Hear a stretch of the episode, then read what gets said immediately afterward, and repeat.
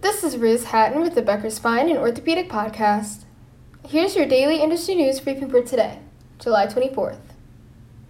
First, Marlton, New Jersey based Virtua Health's Virtua Medical Group has added Moorestown, New Jersey based Reconstructive Orthopedics and its 300 plus employees, including 90 clinicians, making Virtua the largest orthopedic provider in southern New Jersey, according to a July 20th report from ROI-NJ.com. Virtua originally announced its intention to acquire the practice in April. Virtua operates five acute care hospitals, 38 ASCs, and 350 other locations with more than 1,000 physicians.